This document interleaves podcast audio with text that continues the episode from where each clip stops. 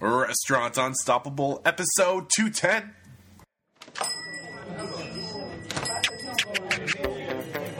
Are you ready for it factors, success stories, failures, and bombs of restaurant industry knowledge? Then join Eric Cacciatore and today's incredible guest as they share what it takes to become unstoppable.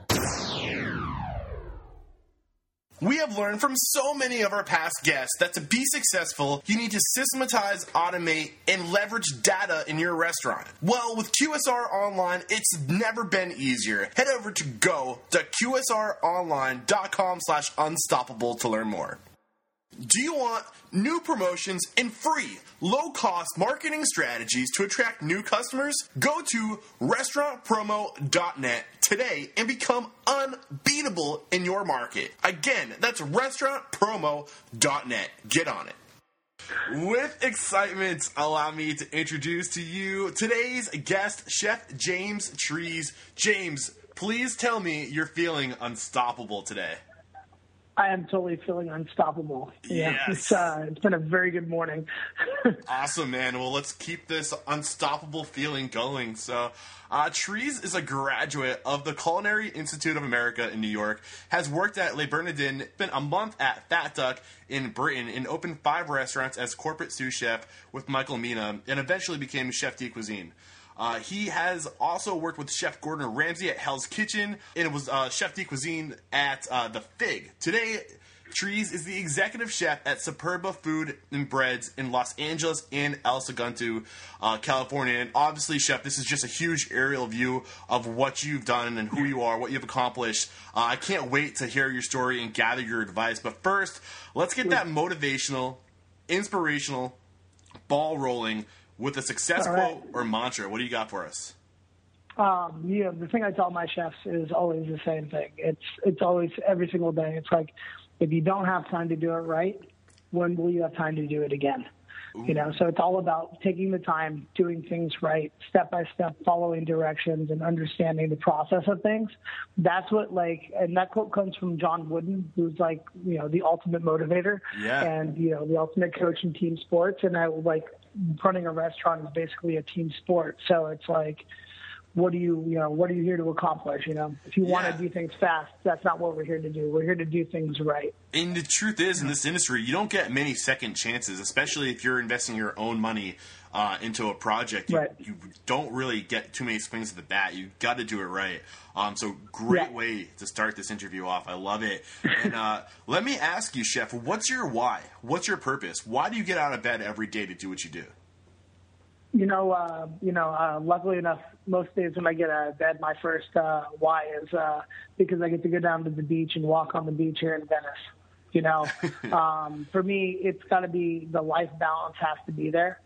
Uh, first and foremost, I think all creativity flows through life balance. I don't think you get creative by locking yourself in a box and forcing creative, you know, ideas out of yourself. I think what you do is you, you know, you have time to process and think about, you know, your customer base and everything else when you're outside of the restaurant rather than being inside of it.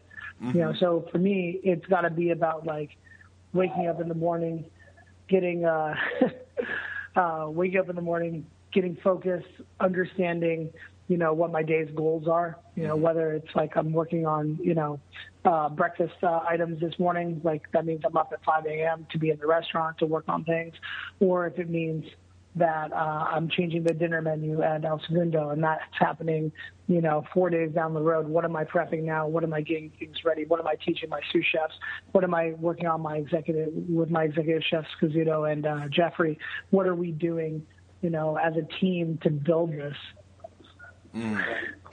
Awesome stuff. Man.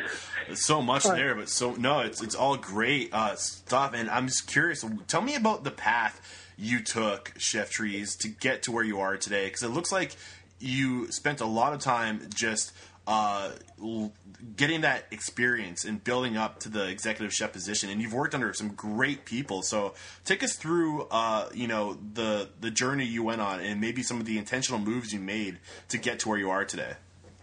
Right. I mean, like, um, you know, I graduated from school September 7th, 2001. I was supposed to go work uh, for Daniel Boulud Mm-hmm. uh, right out of uh, school.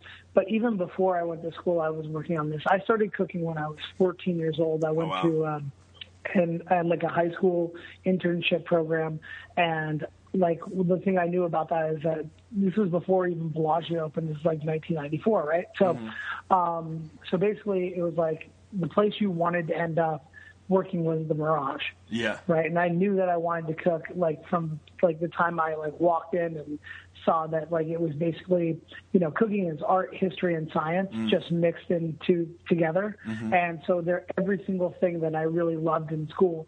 And I was like, okay, this is something I can really dig. And then I started cooking. I was like, and it's all delicious too, awesome. So so basically, what I did is I started working towards this internship, and uh, I got the internship at the Mirage, uh, working under Chef Freddie Roger. Uh, and then Chef Freddie got uh, promoted to executive sous chef of the Mirage when Bellagio opened, and I had the great and amazing, fortunate opportunity of working uh, for Luke Palladino. And Luke Palladino was like, like this guy was, you know, he was 34 years old, had just gotten kicked out of uh, Venice, Italy, for uh, winning a best chef in in uh, in Venice, and then they found out he was an American without a passport. I mean, this guy was a bamf, like a hundred percent badass. Yeah. Right. So I worked. I got to work with him, and like my first job with him was I swept, uh, peeled garlic, did onions, cleaned, put away orders, you know, grated cheese. Like I, I think the most important thing that I did in my career was start with a solid foundation of understanding the importance of the mechanics of a restaurant. Mm. You know, like I, I didn't get come in with the idea that I wanted to be a line cook and I wanted to create great food and do all that. I came in with the idea that I want to work for this guy. This guy is inspirational and motivational every day. And so like what I want to do to my teams now is I want to take these young kids that we get in, you know, who most of them are high school dropouts. And I'm just like, hey, you know, you can get here. This is where I was. This is how you're going to get here. You're going to get here by learning these set, these skills. Yeah. You know, so no, so absolutely. I, yeah, so I did that. I went to school, and then instead of uh, working for uh, Daniel Boulud, I you know I moved out and uh, ended up coming back to the West Coast, and uh, Eric Ripert was opening a restaurant in Palm Springs. It was just like this one-off thing, and the chef I got to work with there was like Chris and uh, Jasper, and they were awesome. And like I got to spend some time in New York, and that was fantastic. But like I was so broke, my mom had to buy my plane ticket back to the West Coast because I couldn't. I like I couldn't afford my rent anymore. I was working for eighty dollars a day, Oh, you know, cleaning fish and you know, and so and this was after I spent you know sixty thousand dollars on school, and I was like, okay, all right. I understand this. This is what you have to do. These are the things you have to go through to get to where you want to be. And then I started working for Michael Mina. And uh, like when I worked for Michael Mina, it was at Restaurant Aqua in Vegas in the Bellagio. And that was in, you know, 2002. You know, 2002 was just like when it was the best hotel in the world. You know, Chef Yeah. Grant was the uh, was the executive chef of the hotel, and I was actually the last. I told him I wanted to get out of Aqua and go see something else because I saw so much other th- so many other things happening in this hotel that I was just curious about it. And he's like, "Well, you know, we do have a, a sous chef position uh, for you uh, in in in the hotel." And I was like, "Okay." He's like, "You have to do your tasting." And so, like, that was my first tasting I ever did. It was for Chef Grant MacPherson, and I was like, "Yeah, right." yeah. So talk about like unnerving, like that I have That's like an ass puckering moment right there. absolutely. You know, it's like you gotta, you know, and when you're dealing with chefs of that caliber, they don't spare your feelings. Like working with Chef Mark LoRusso at Aqua, he doesn't spare your feelings. You know, There's no You know, when that you work way. with Michael Mina, no, no, not only that, but like it's all about. It's like this is what you did. This is how you can make it better. This is what I want you to do, Mm-hmm. right? And so I went through. I did my tasting, and they just hammered me. Oof. And they're like, "Congratulations, you got the job." and I was like, I was like, I was like, literally, I was like, I didn't know if I was going to cry or if I was going to like, you know, cheer because you just got done ripping me apart for like an hour and a half, and like every single thing that I was doing, and I mean, it, it was amazing, but at the same time, like he's like, you got it. All you have to do is keep working on, it, keep working on it. And so like, I've had amazing motivators all the mm. way through my uh, through my career. You know. Well, I, I, then, I, just, uh, so, I just need to make an example of you because I feel like so many people they think they're going to go to CIA, come out and be an executive chef, you know, straight out of the gates. Like you got the the formal education, and then you spent another 15 years um, getting that experience, yeah. surrounding yourself like Palladino and uh, Michael Mina or uh, yeah. Mina and uh, Michael Mina, yeah. Eric Ripert, and I worked with some of the best. Ramsay, I worked, yeah. you know, yeah. I mean, like, and that's the thing, like, so. So I worked my way up from basically like fish cleaner mm. to uh, chef cuisine in Michael Mina's company, and the way I did that was just like literally uh, listening, focusing and making sure that I was on top of every single thing that he gave me or everything that Anthony gave me. I had an amazing mentor, amazing mentors in Anthony Carron and Stephen Fretz. I mean, like yeah. Anthony Carron uh, created 800 Degrees Pizza, you know, uh, but before that, people don't know he was the corporate chef for Michael Mina for 10 years. He wow. built that company from two restaurants to 17. So, I mean, like what you see is you see these amazing people, and I was lucky enough to be a part of that team going and opening restaurants and growing that company. And I learned amazing things. And, you know, the things that you learn is you learn the systems aspects of opening a restaurant. And, you know, for anyone, uh, especially I know your listeners are like thinking about opening a restaurant. This is what they're talking about doing. Your systems day one are the systems you're going to have at year 5 mm-hmm. You know, like you have to understand if you go in with a bad system financially, if you go in with a bad system as far as like creative process for your food and everything else, like you're not going to get better. Mm. Right. So, so it's like the guys who it's like you come in and you're like, oh, I'm going to be so creative. I want to do this, this, this, and this. I'm like, great. Like, but if you don't know how to cost items, if you don't know how to procure produce properly, if you don't know how to work with vendors, if you don't know how to uh, make sure that your you know your accounts payable are up to date and everything else, then why are you doing this? You know, like so for me, it's like the great thing is 15 years in after like I've been doing this now for 20 years. You know, it's like it's nothing has to do with ego. Like it's all about the customer. It's all about the business. It's all about making sure my employees get paid on time. You know, every yeah. once in a while I'll get to go do a fun event and I'll get to cook some food and hang out with my friends and that's great. But for the most part, it's about taking care of your family and the restaurant and building a team and making sure that uh, your you know your numbers are in line and also making sure that you have time for yourself as a human being because if you go in and work 18 hours a day you're going to be doing that for you know one year, two years, three yeah. years, four and years, and, and then I'm you're done. So happy you're touching on all these things, Chef, because that's exactly why Restaurant Unstoppable exists is to uncover all these yeah. extra things that you really need to know and understand to be successful in this industry. And I really feel like we're gonna dive into all these things. Just one more point I want to point out about your story before we move on is just that you didn't go choose to work for anybody. You chose to surround yourself no. with the best in the industry, um, and you have to do that no matter what it takes. Surround yourself with those people right. because you're the average of the five people you spend most of your time with. And uh, I mean, yeah. you're just a shining example of what can happen if you take your time, uh, you surround yourself with the right people, and you learn what matters. Uh, so, unless there's anything yeah. else you want to point out before we move on to the next question, uh, I'm ready if you um, I, I mean, I would say, like, you know, also, like, I think it's really important that you get into a situation where you are surrounded by the best. Mm. I would say, like, you know, Le Bernardin's an amazing kitchen. You know, um, the Fat Duck is an amazing kitchen. Uh, the most creative, most thoughtful kitchen I've ever worked in was when I worked at Bradley Ogden uh, in 2003. You know, you, you have chefs in that in that restaurant that are industry leaders today. Mm-hmm. You know, you have Adam Sobel, Sven Mead, who is working with um, Jeffrey Morrow.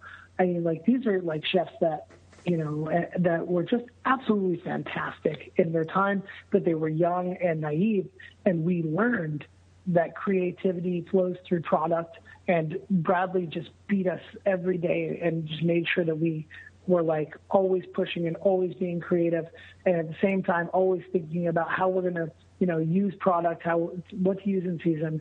I got to uh, work with Carrie Clasby and with um, California Family Farms for the first time. I mean, like every single day we would get these boxes in from the farmers market, and it would just blow your mind. You would see something in that box that you've never seen before and never tasted before. That's and awesome. that time was like the most creative time in my life. You like you learn the processes and you learn, you know, how to take different ingredients you've never seen and apply technique to them. And that's basically the way that, you know, that's where you go from being a cook to being a chef. Mm. Awesome Right. stuff, chef. Really, really awesome stuff. I'm pumped up right now, man. You got me like, you got me like ready to run right now. I want to go for like a, a run or something. I don't know. You got me pumped. so, um, I gotta ask you, chef, what are your it factors? If you could just narrow it down to like a handful of habits, characteristics, traits you possess that you Yep. think most contribute to your success, what would they be? um, I'm always early, right? Like that's something that no matter what, like you know, if you're if you're early, you're on time. If you're on time, you're late. If you're late, why are you showing up? Mm. Right, that is a huge, huge factor with me. It's something that, especially this generation of young cooks, like they think it's okay to be five minutes late. They think it's okay to be unprepared. They think it's like I will tell people this time and time again. I'll, I'll give you a stash. I don't care what your background is. I don't care what you want. If you like you, you know, if you were working at, you know, a Denny's or whatever, or if you were working at, you know, McDonald's, if you show up on time and then the guy with five years experience shows up five minutes late, you're getting the job. Mm-hmm. That's the end of the story, right? Like, so for me, timeliness, hard work, thoughtfulness, respect, right? And also like understanding, like for me, like my dishwashers are, those are my golden boys. Okay. All, like all my line cooks at night are all, they all used to be dishwashers. They're all brought up from that. We don't hire from the outside. We don't hire sous chefs. We don't do that. The reason why we don't do that is because people come in, they think they know a system. We teach people a system from the ground up every single day. And it starts with understanding, hey, you know, if you disrespect the dishwasher, you know, you can't ever be a line cook, right? So So that's what you, yeah, I mean, that, and because that's the way I was taught. Yeah. Like when I, you know, I remember I was working for Luke Palladino. I was, you know, 16 years old, and guess what? I dropped something in the dish pit and splashed the the dishwasher with water. The chef saw it. He made me wash dishes for two weeks. That was it. That was the end of those two weeks for me, Wow, man. right? And I never did it again. I bet not. And like one thing I just want to point out, like in this industry, you're constantly like every little moment of your life, you're you're on a like an interview. You got to treat it that way because you Yeah. never know who's watching. You never know where the mm-hmm. next opportunity is going to be. If you rub somebody the wrong way at the wrong time, it might be the difference between taking that next step in your career or staying behind a little bit longer. Awesome stuff. Yeah. So just the notes I wrote down is you're always on time, you're prompt, uh, you're thoughtful, you you're always about respect, and you hire from the ground Right. up. And I, I'm feeling kind of silly right now because I waited three minutes after I was supposed to call you because I figured I'd give you a little more time because I know you just had company, and now I feel silly because I called three minutes late. Don't don't judge Yeah. me, chef. Uh, the reason why I put, the, yeah, no, honestly, the reason why I pushed it 20 minutes back was because I had to show the uh, the chefs the garden and the uh, the commissary, and I apologize for having to do that. no, but you know, it's like, okay. it I don't like- mind at all. I was ready to call you on the hour. Yeah, yeah when when four when four of your teachers uh, from CIA show up out of the blue, You make time. and they're all, you know, yeah, you make time. Yeah, like, you, like absolutely. there's like it's like uh, I'm sorry, I gotta make a phone call real quick. No. right? so. I'm just saying, if, if I had known uh, that you're so uh, about being right on time, I would have called you one o'clock on the spot. So, or It's all good. time.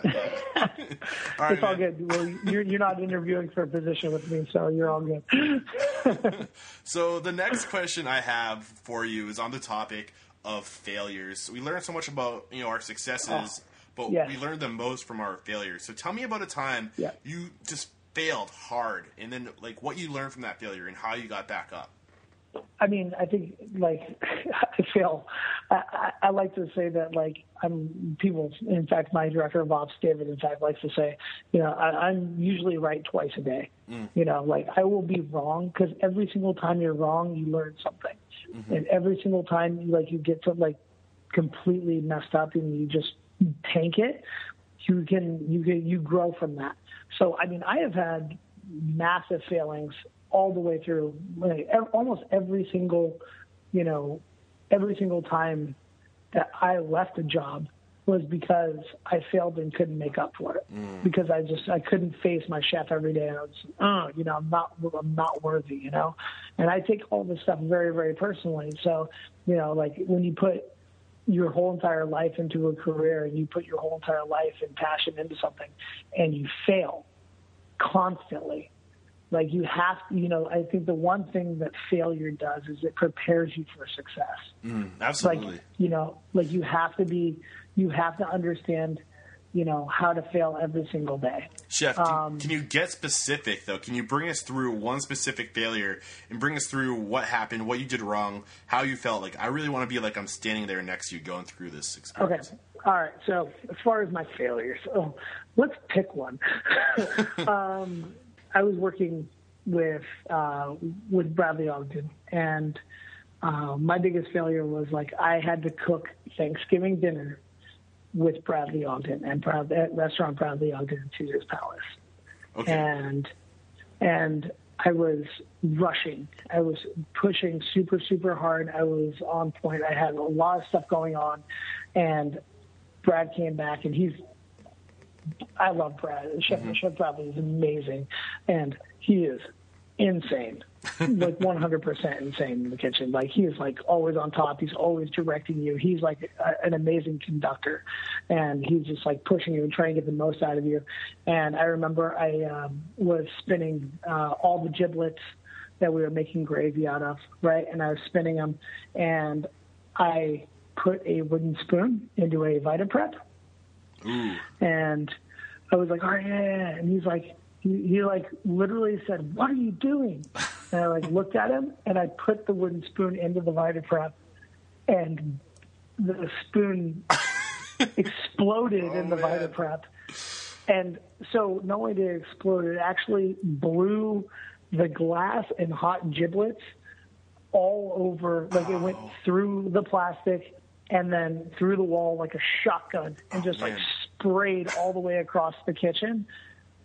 And I just looked down and like, chef. And he was like, he, once again, great chef, did not spare my feelings at all. Just laced me. Just could, I could not have failed harder. I just like literally ruined Thanksgiving dinner for Bradley Ogden. Oh, like man. this is the man this is the man who who does Thanksgiving at a higher level than any human being I've ever met. Right? He takes it extremely serious, and so every single time a dish came up, like every time we were doing this dish, he's like, "Oh yeah, I'll take uh, one turkey plate with shitty gravy," just like just like that for like six hours, and the entire kitchen staff, all these people who I have amazing, massive, massive respect for, just laughed at me. Oh man! Just I just un, yeah unceremoniously just laughed. at You me. learn lessons the hard way in this industry yeah. for sure. Yeah, um, you definitely do. If you could just take away, like you said, every failure comes with a lesson learned. What was your biggest yeah. lesson in this failure, chef?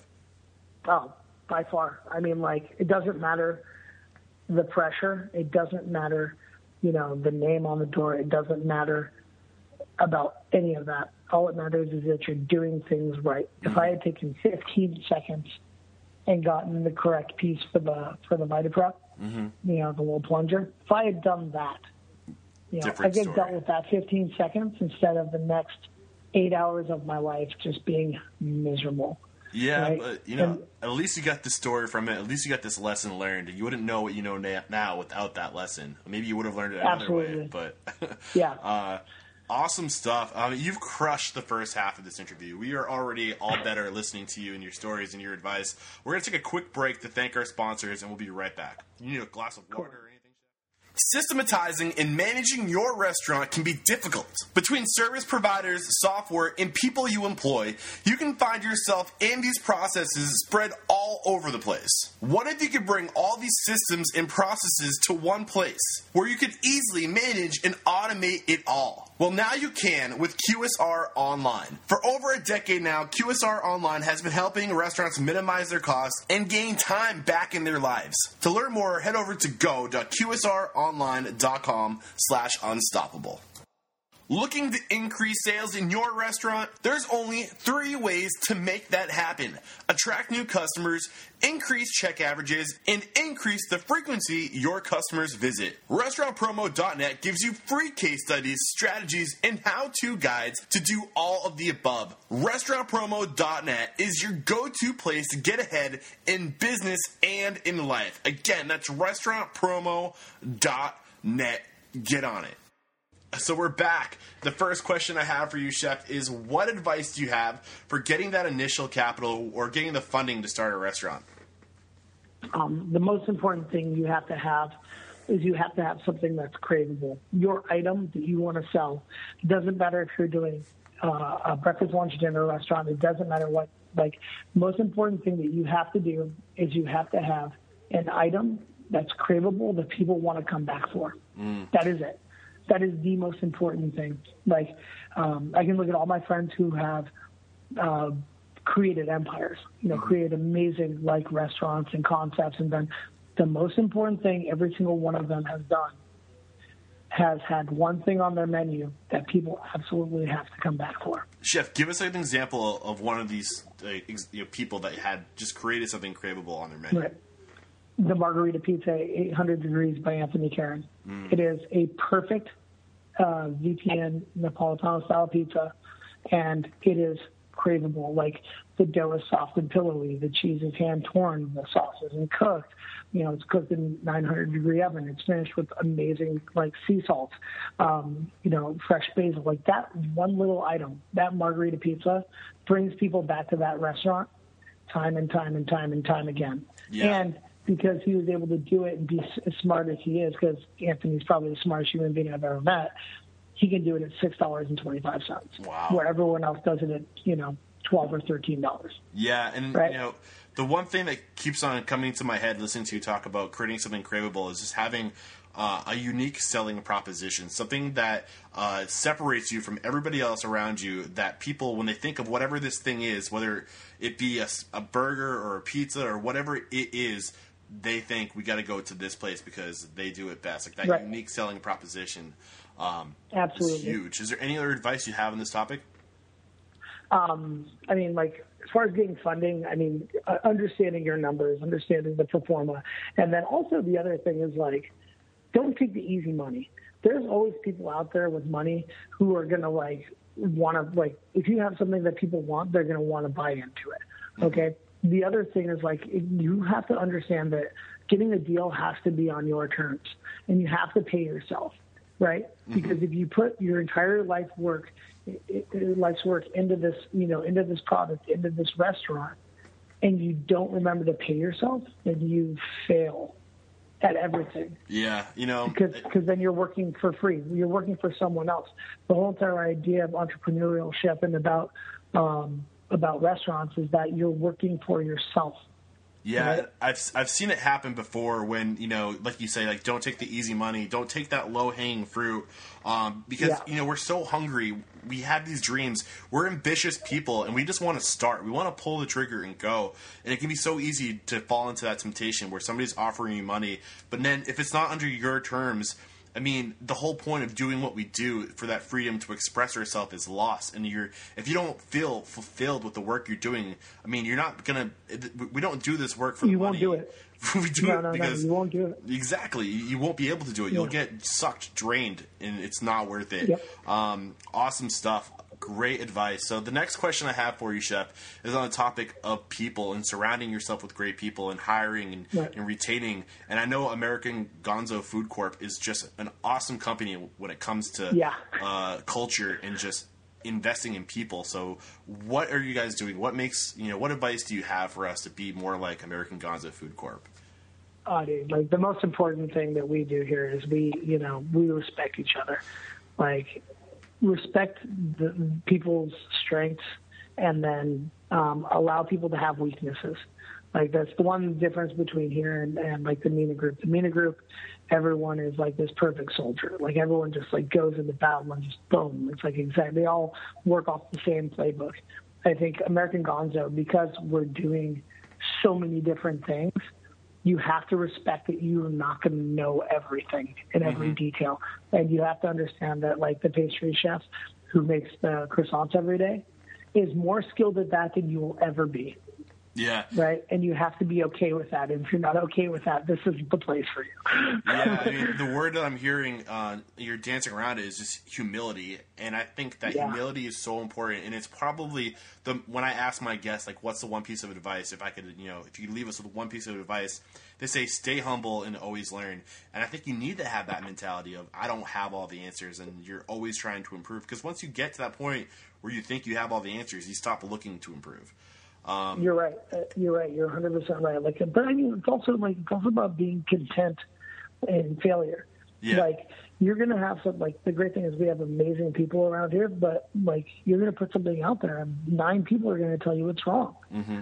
You know, and that's completely okay. It's just like it's like how as a chef you deal with that. You just like okay, you take in the notes, you change the process, and then you move forward. That's Absolutely. it. That's all you can do. Like there's no, there's no like you know, there's no like no. This is exactly what I want. This is the way it has to be. But when you're working with someone, you know, like Paul, he's the answer is like no. Like this is what I want. Like I mean, the the the, the greatest thing about working with someone like him is like he's like here's what I want, and then you give it to him. He's like awesome. Now do it like this. I'm like cool, fantastic Awesome. you know like for me it's like the technical understanding of how to cook things how to roll things out how to do things right how to cost things how to do everything else that go into the part of like you know this is the creative vision how do we get the creative vision to be you know across the board all the same Yeah, and one additional thing about uh, what you're doing with Superba uh, and the whole culture at the, the, the restaurant group uh, is that you, you treat it like an incubator. Uh, he's always Yeah. investing in his people. Talk to us about how important it is to think of your restaurant as an incubator. Well, I mean, definitely. Like, I mean, like that's the great thing about like having something like Superba is like we, you know, it's a creative outlet for everybody. Yeah. Now it's creative outlet for everyone. So like every time you get like this wild hair about like, oh, well, I'm thinking about wanting to do this, this, and this, and they're like, yeah, that's a concept. That's another restaurant. That's not Superba. That's this. That's mm-hmm. that. You know. And so because of that, like we have, you know, we have Mexican food on the table. We have Chinese food on the table. We have, you know, like there's a there are other restaurant concepts that are growing out of this company because we get bored cooking the same food. Mm. You know, we get bored cooking French food. We get bored cooking Italian food, right? But there's an Italian restaurant somewhere in there. There's a French restaurant somewhere in there. There's a burger restaurant somewhere in there. There's a fried chicken sandwich shop somewhere in there, right? And so there's all these different things. And what we do is we take something that we make out of Superba and we create that craveable item, and then we do different concepts based on those items. Yeah, and give us an example of some of the concepts that like have come from just allowing that creativity in your restaurants. Well, I mean, like we we have a few of them in development. I'm not really supposed to be talking Oh, about okay, them. okay. I understand. But the point is, Right. like, you got to give the opportunity to your people to express themselves. You never know where that next opportunity is, and so much can come um, from just giving your your you know your people the freedom. Uh, to Yeah. ex- to share their opinions, to to try new things, and it, when that passion's there and that talent's there, I mean, as a restaurateur, I mean that's gold to be able to Yeah. you know have somebody with your culture with the drive the talent you know the skills to, to take it to the next level and then you just you work with them to bring their passions to you know to light. And uh, i see that Exactly. happening with paul hibler and what he's done and what you've done with, with your team. And it's so so many lessons can be learned from that. So i just wanted to you know put that under a magnifying thank you so glass. no problem. Um, so let's talk about uh, some challenges that you are Okay. currently you know dealing with now. Maybe a challenge you see coming down the barrel that has your interest that you're preparing for. Challenges uh, challenge started uh, three weeks, what four weeks ago now. That's a minimum wage, man. Minimum wage will be the death of many many restaurants, So and that's just the way it's going to be. how are you dealing with it how are you preparing for it like what can we do to protect ourselves and to, to be ready for this Right. I mean, like it, what we're doing is we have to look at our sales mix and we have to increase prices. okay Right. I mean, there's no way. Like, and that's like the thing. Like, I understand. Like, you know, the the thing is, like, you look at it when it was nine dollars, and like all your front of the house guys are making nine dollars. Your servers, your bussers, you know, you know those guys, um, your counter people are um, all making nine bucks an hour, but they're all getting tips on top of it. Now your dishwasher's making nine dollars as well, right? Your porter's making nine dollars as well. Right? It seems like, oh yeah, that's a few people, and then you take that and you add a dollar to it, and then you times that by 80 and then you look at your payroll and it's you know eighteen hundred dollars every two weeks. Eighteen that's three thousand dollars. That's you know that's and then say that's like fifty thousand dollars a year for a one dollar raise, mm-hmm. right? And you look at that and you're like, oh my god, that's fifty thousand dollars, and that didn't come off the the bottom line. That came off the top line. It's like wham, gone, mm. right? Like how do you adjust for that? So we had to make you know some slight you know we had to change prices on a couple things. I think um, a lot of people are looking at this. Uh, you know, all-in gratuity model and looking for that. I just don't think Americans are ready for it yet. Mm-hmm. And every single time someone puts it out there, they get slapped down. Like, and I mean, even if it's three percent for you know healthcare, like, you know, uh, Paul's been amazing. He takes care of our, our staff like no one I've ever seen. Like, you know, we spend an innate amount of money on you know on taxes and benefits and all that stuff and and TMB and that's like a huge part of it is healthcare. Mm-hmm. You know, it's making sure that you know we have healthy people and healthy you know places to work at, and you know people are you know taking the time, and you know we're getting sick. People have sick days. It's like you know it's automatic the day you start here. I mean, if you're sick, we don't want you at work. We want you to be taking care of yourself. You know. Yeah. And that is like something that you you don't see in the industry right now. But what's happening is more and more people are understanding that you know restaurant workers aren't machines. They're not you know we're not donkeys. We have to be able to, you know, uh, have lives and do everything else to go along with that. So my challenge is is motivating people who are very very quickly becoming minimum wage employees, mm-hmm. right?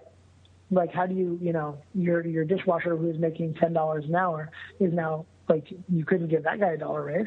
Because yeah. then you're you know then your fifty thousand becomes sixty thousand becomes seventy becomes eighty and like you're just like you can't run a business that way. Yeah. Right? So so our challenge is definitely a hundred like uh, it's not creative it's not food based it's not you know demographic based it's not it's it's a uh, bottom line is it feasible to operate restaurants when the minimum wage is going to be fifteen dollars an hour but yeah, I mean, right. I, I definitely I hear you. Um, what what are some of the other things you said? You raised prices. Uh, you limited mm-hmm. your your mix. What else are you doing to uh, be more? I mean, are you doing anything to be more efficient to cut losses?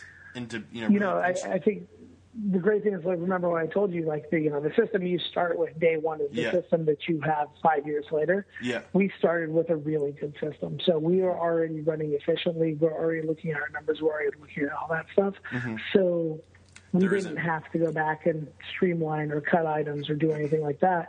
What we did is we looked at our PMix, we saw what people were buying, and we saw, you know, where we saw some opportunity to raise price, and we raised price. That was it. Yeah, and I think it's just a great example of what uh, Great by Choice. Jim Collins writes about this, and he calls it productive yeah. paranoia.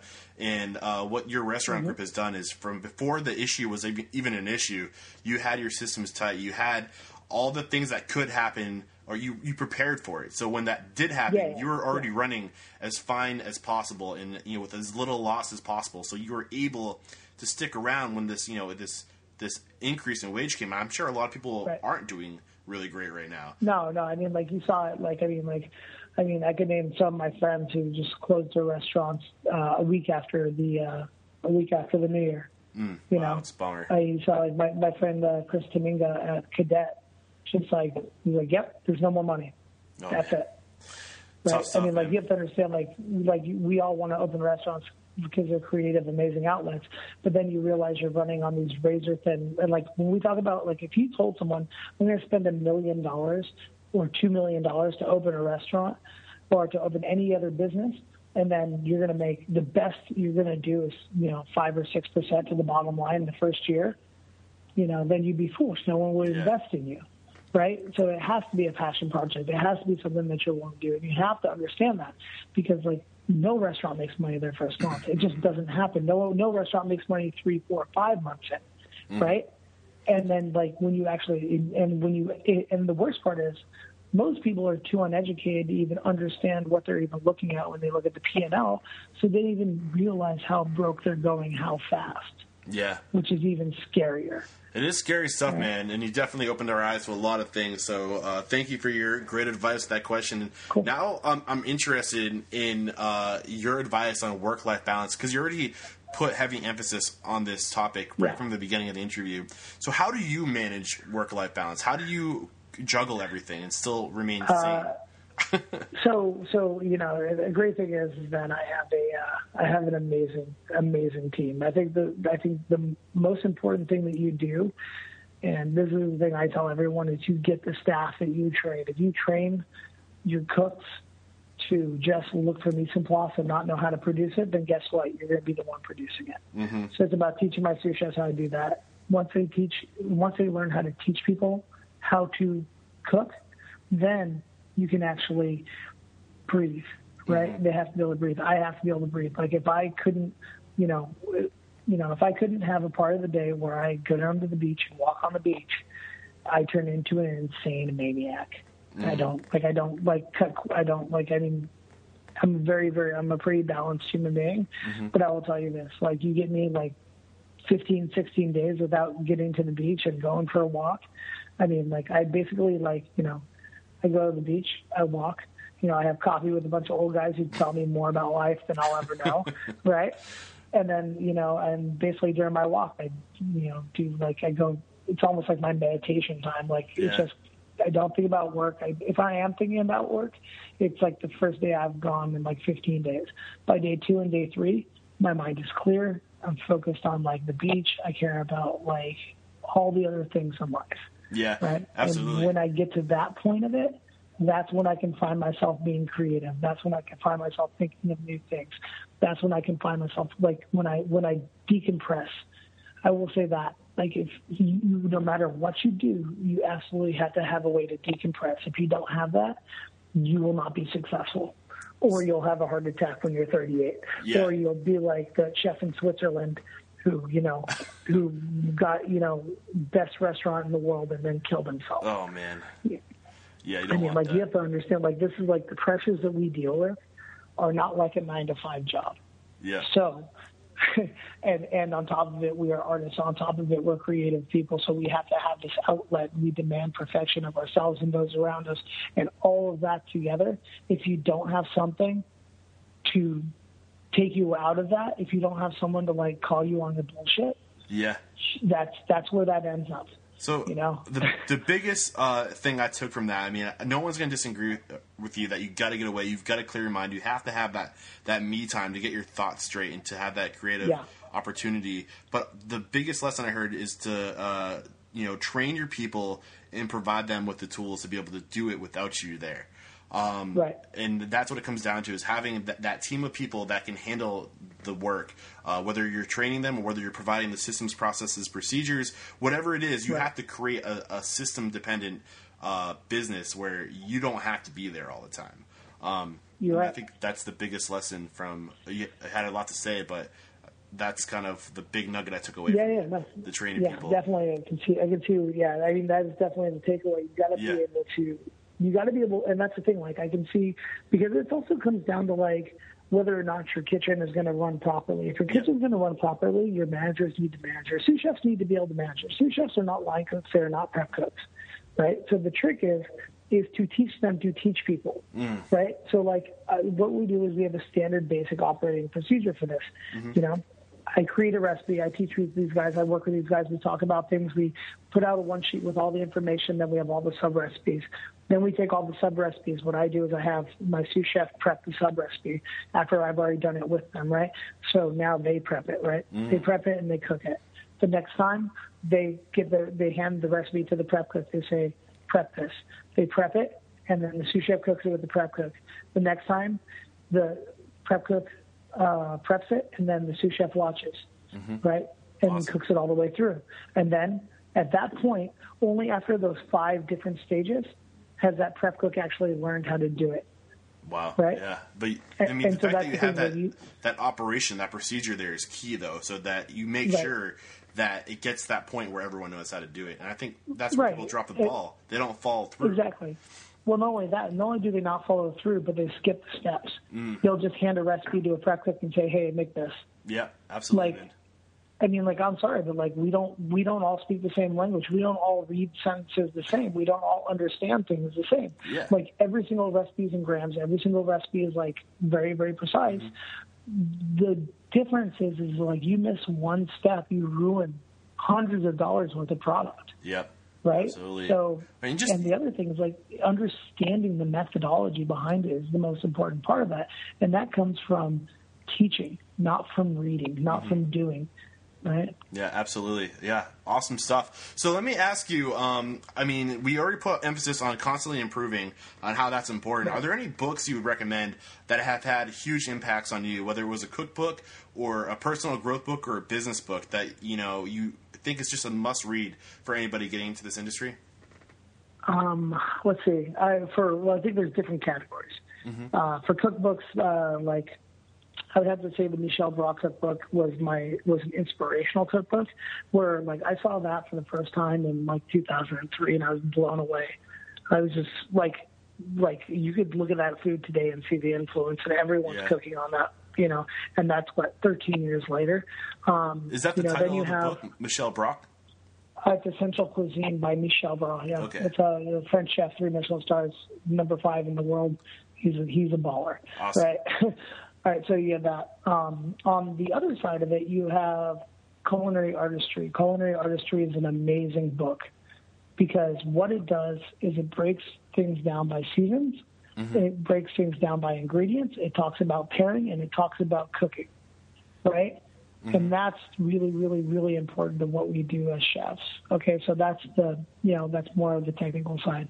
Um, business book, uh, I think definitely the motivational speaker books are the best ones. I would say that, like, you know, turn the ship around, uh, the tipping point by Malcolm Gladwell, and then also um, in John Wooden's book. I mean, I, I can't go back to him enough because he's the coach. You know, Wooden, Wooden on. Uh, what's it called? Wooden on coaching or Wooden on I- inspiration? Yeah, I'll have the, the links in the show notes, but I definitely know the book Yeah. you're talking about. I can't think of it right now, but it has been mentioned Yeah. on the show before.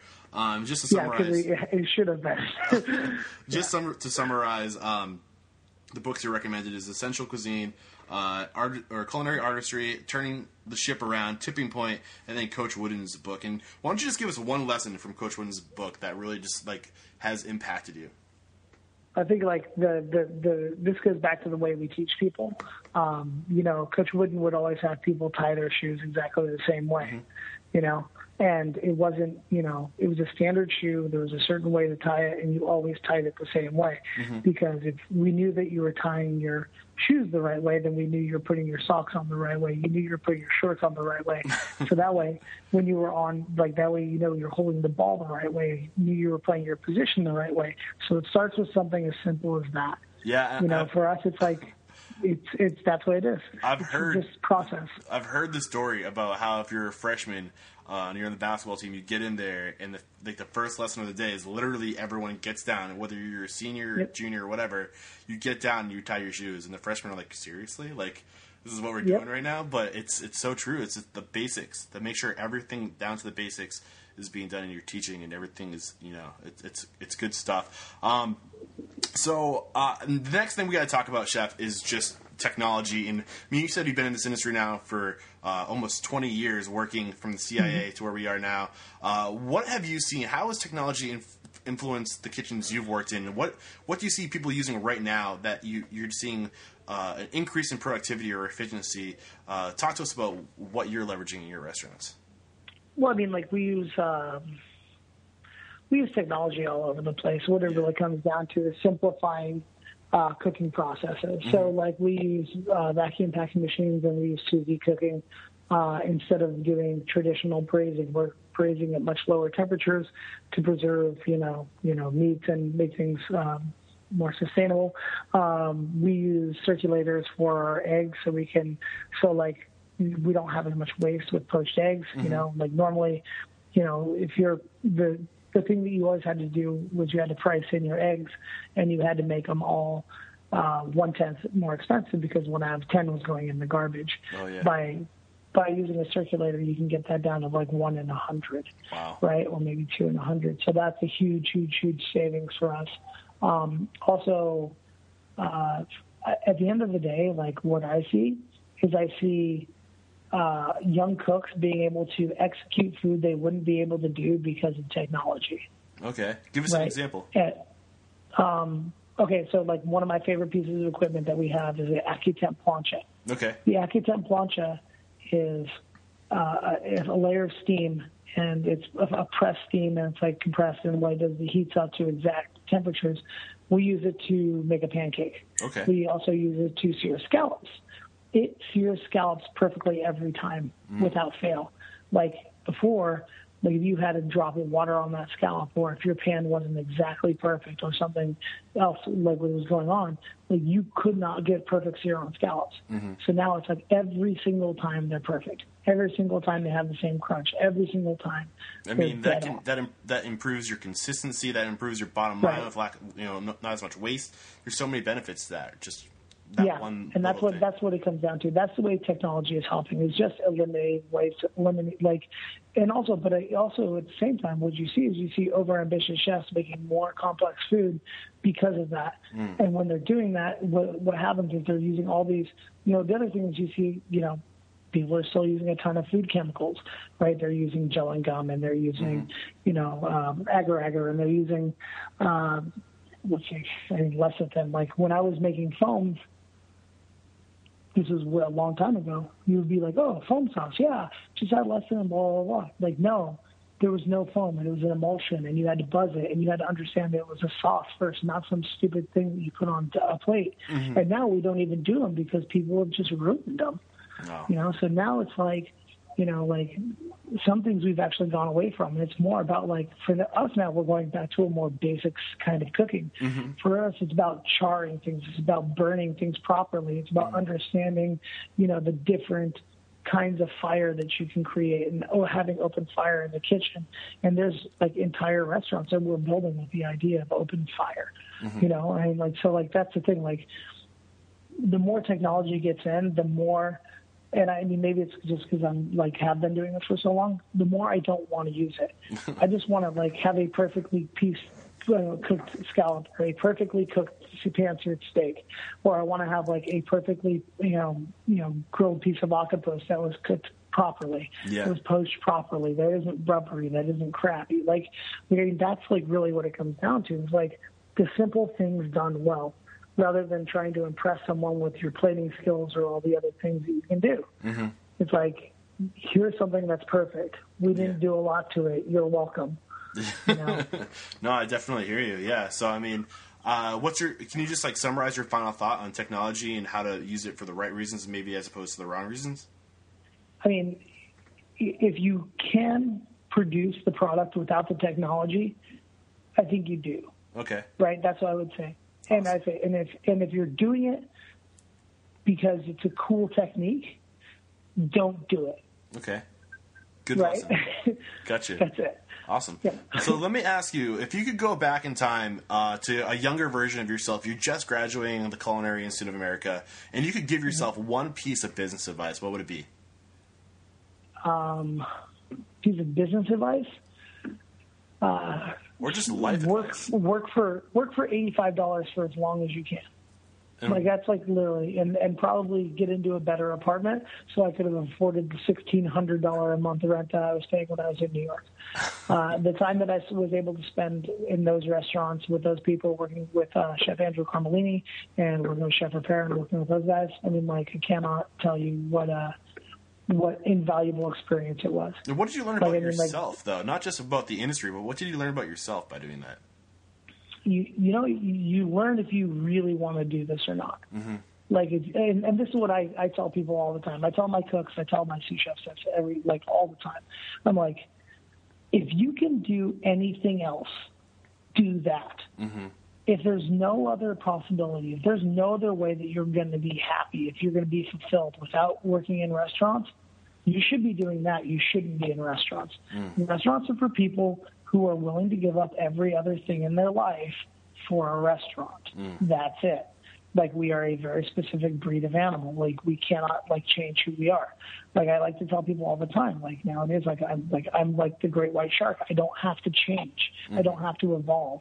Like I am who I am, and this is like the thing. Like you have to be able to be that person who's just like always available, always putting the restaurant first, always doing that, or you just are going to burn out, you know, Mm-hmm. You're going to be done in a few years, and then you will, especially for these kids coming out of culinary school. I mean, like, dude, like before you go to culinary school, go wash dishes for a month. Yeah. At a few different places, you know, you know really figure yeah. out what it is that you're doing and why you're yeah. getting into this industry. Awesome advice, yeah. Chef. So, if there's one cool. question I could have asked you, Chef, that you think would have added more value to this interview, what would it have been? Um, I don't know. I, I, think you do a pretty good. You hit a you hit a strong like range of topics, so I thought you did a really great job. Thank you so much, Chef. I appreciate that. And uh, we wrap up every episode by having mm-hmm. you call somebody out. So, who's one indie restaurant professional, uh, executive chef, restaurateur, somebody that you just admire in this industry that you think would be a great guest mentor on the show, like you were for us today? Uh, my boy Stephen Fretz is definitely someone you need to talk to. He's the chef at the Church Key in uh, on uh, Sunset Boulevard, and he owns Top Round Roast Beef with Anthony Carron and Noel's. Like he is definitely someone who's very wired into the American culture and uh, and understands food at a very high level. You know, it's Stephen pretty amazing. Fritz, you said. Fretz, F R E T Z, also known as Stephen fucking Fretz. Stephen Fretz, look out, man! I am coming after you, man. I can't wait to get you on the show, Chef. If you, if you could help me connect with him, that'd be awesome. And uh, be my pleasure. Yeah, let the folks at home know how we can connect with you. If they have any further questions, maybe they want to come work for you at Superba Food and Bread. Yeah. I mean, absolutely. You're more than welcome to uh, contact me through uh, my James T at superbafb.com if you want to email me. Um, other than that, I'll see you on the beach in Venice. You know, I'll be walking. Stop me and shake my hand on the, awesome. that's walking around singing 80 songs. I will have those links in the show notes. Everything, a recap of everything we discussed today. Uh, Chef, thank you so much for joining us. There's no questioning you. you are unstoppable. Oh, thank you very much. Cheers. You're welcome. Another great episode wrapped up here at Restaurant Unstoppable. Thank you so, so much, Chef James Trees, man. You were just a great mentor with amazing advice. Uh, just great stuff today that you shared with us. Uh, I think the biggest takeaway for me in this industry is to get that experience everywhere possible as you know just surround yourself with those people who are great. Uh, when you surround yourself with greatness you become great. Like i said during the interview you're the average of the five people you spend most of your time with. So if you're to work if you're to get paid why not go work for the best? Why not you know surround yourself with that greatness? If you're truly passionate for this industry if you belong in this industry you will excel uh, but you'll excel 10 times faster under the right tutelage. Uh, so do yourself a favor, get that experience, uh, surround yourself with as, as, many people in as many places as possible. Uh, great advice there from Chef James Trees. And uh, I need your help, guys. How can you help me? Simply keep on downloading these episodes, keep on listening, keep on growing personally. Share this podcast with as many people as possible. Uh, if you know anybody who's aspiring to be great, uh, your colleagues, classmates, if you're in culinary school, share this podcast. Uh, you can also use my links. If you use my links, uh, and there's a service that is recommended, and you are interested in using that service in your restaurant, there's a good chance that service is one of my affiliates. Uh, so just use my links, the books that we recommend, uh, Audible. These, those are all examples of the links that I get an affiliate commission for. Uh, so I'm going to tell you about these things regardless. Uh, and if, if you just you know pay, thank me through using my links. Clicking on my links, that will just go a long way. Also, and lastly, five star reviews on iTunes and Stitcher Radio. Those go a long way. Those really help justify uh, the social proof and the, and the the it validates what I'm doing here with this podcast. So if you like the show, tell us with those reviews and give us those five star reviews. And then lastly, I already said lastly, but whatever. This is the second lastly. Just shoot me shoot me an email, Eric at restaurantunstoppable.com, and tell me who you want to hear from. I'm always looking for the next guest, and you odds are you know somebody. Maybe you're working for somebody who'd be a great guest. Shoot me an email. Let me know. I'll get them on the show. Uh, that goes a real long way uh, with helping me out. So, yeah, all that stuff would really help support the show. That's all I have for you today, guys. Thank you again so much for taking the time to listen and to grow personally and to become unstoppable. So, until next time, peace out.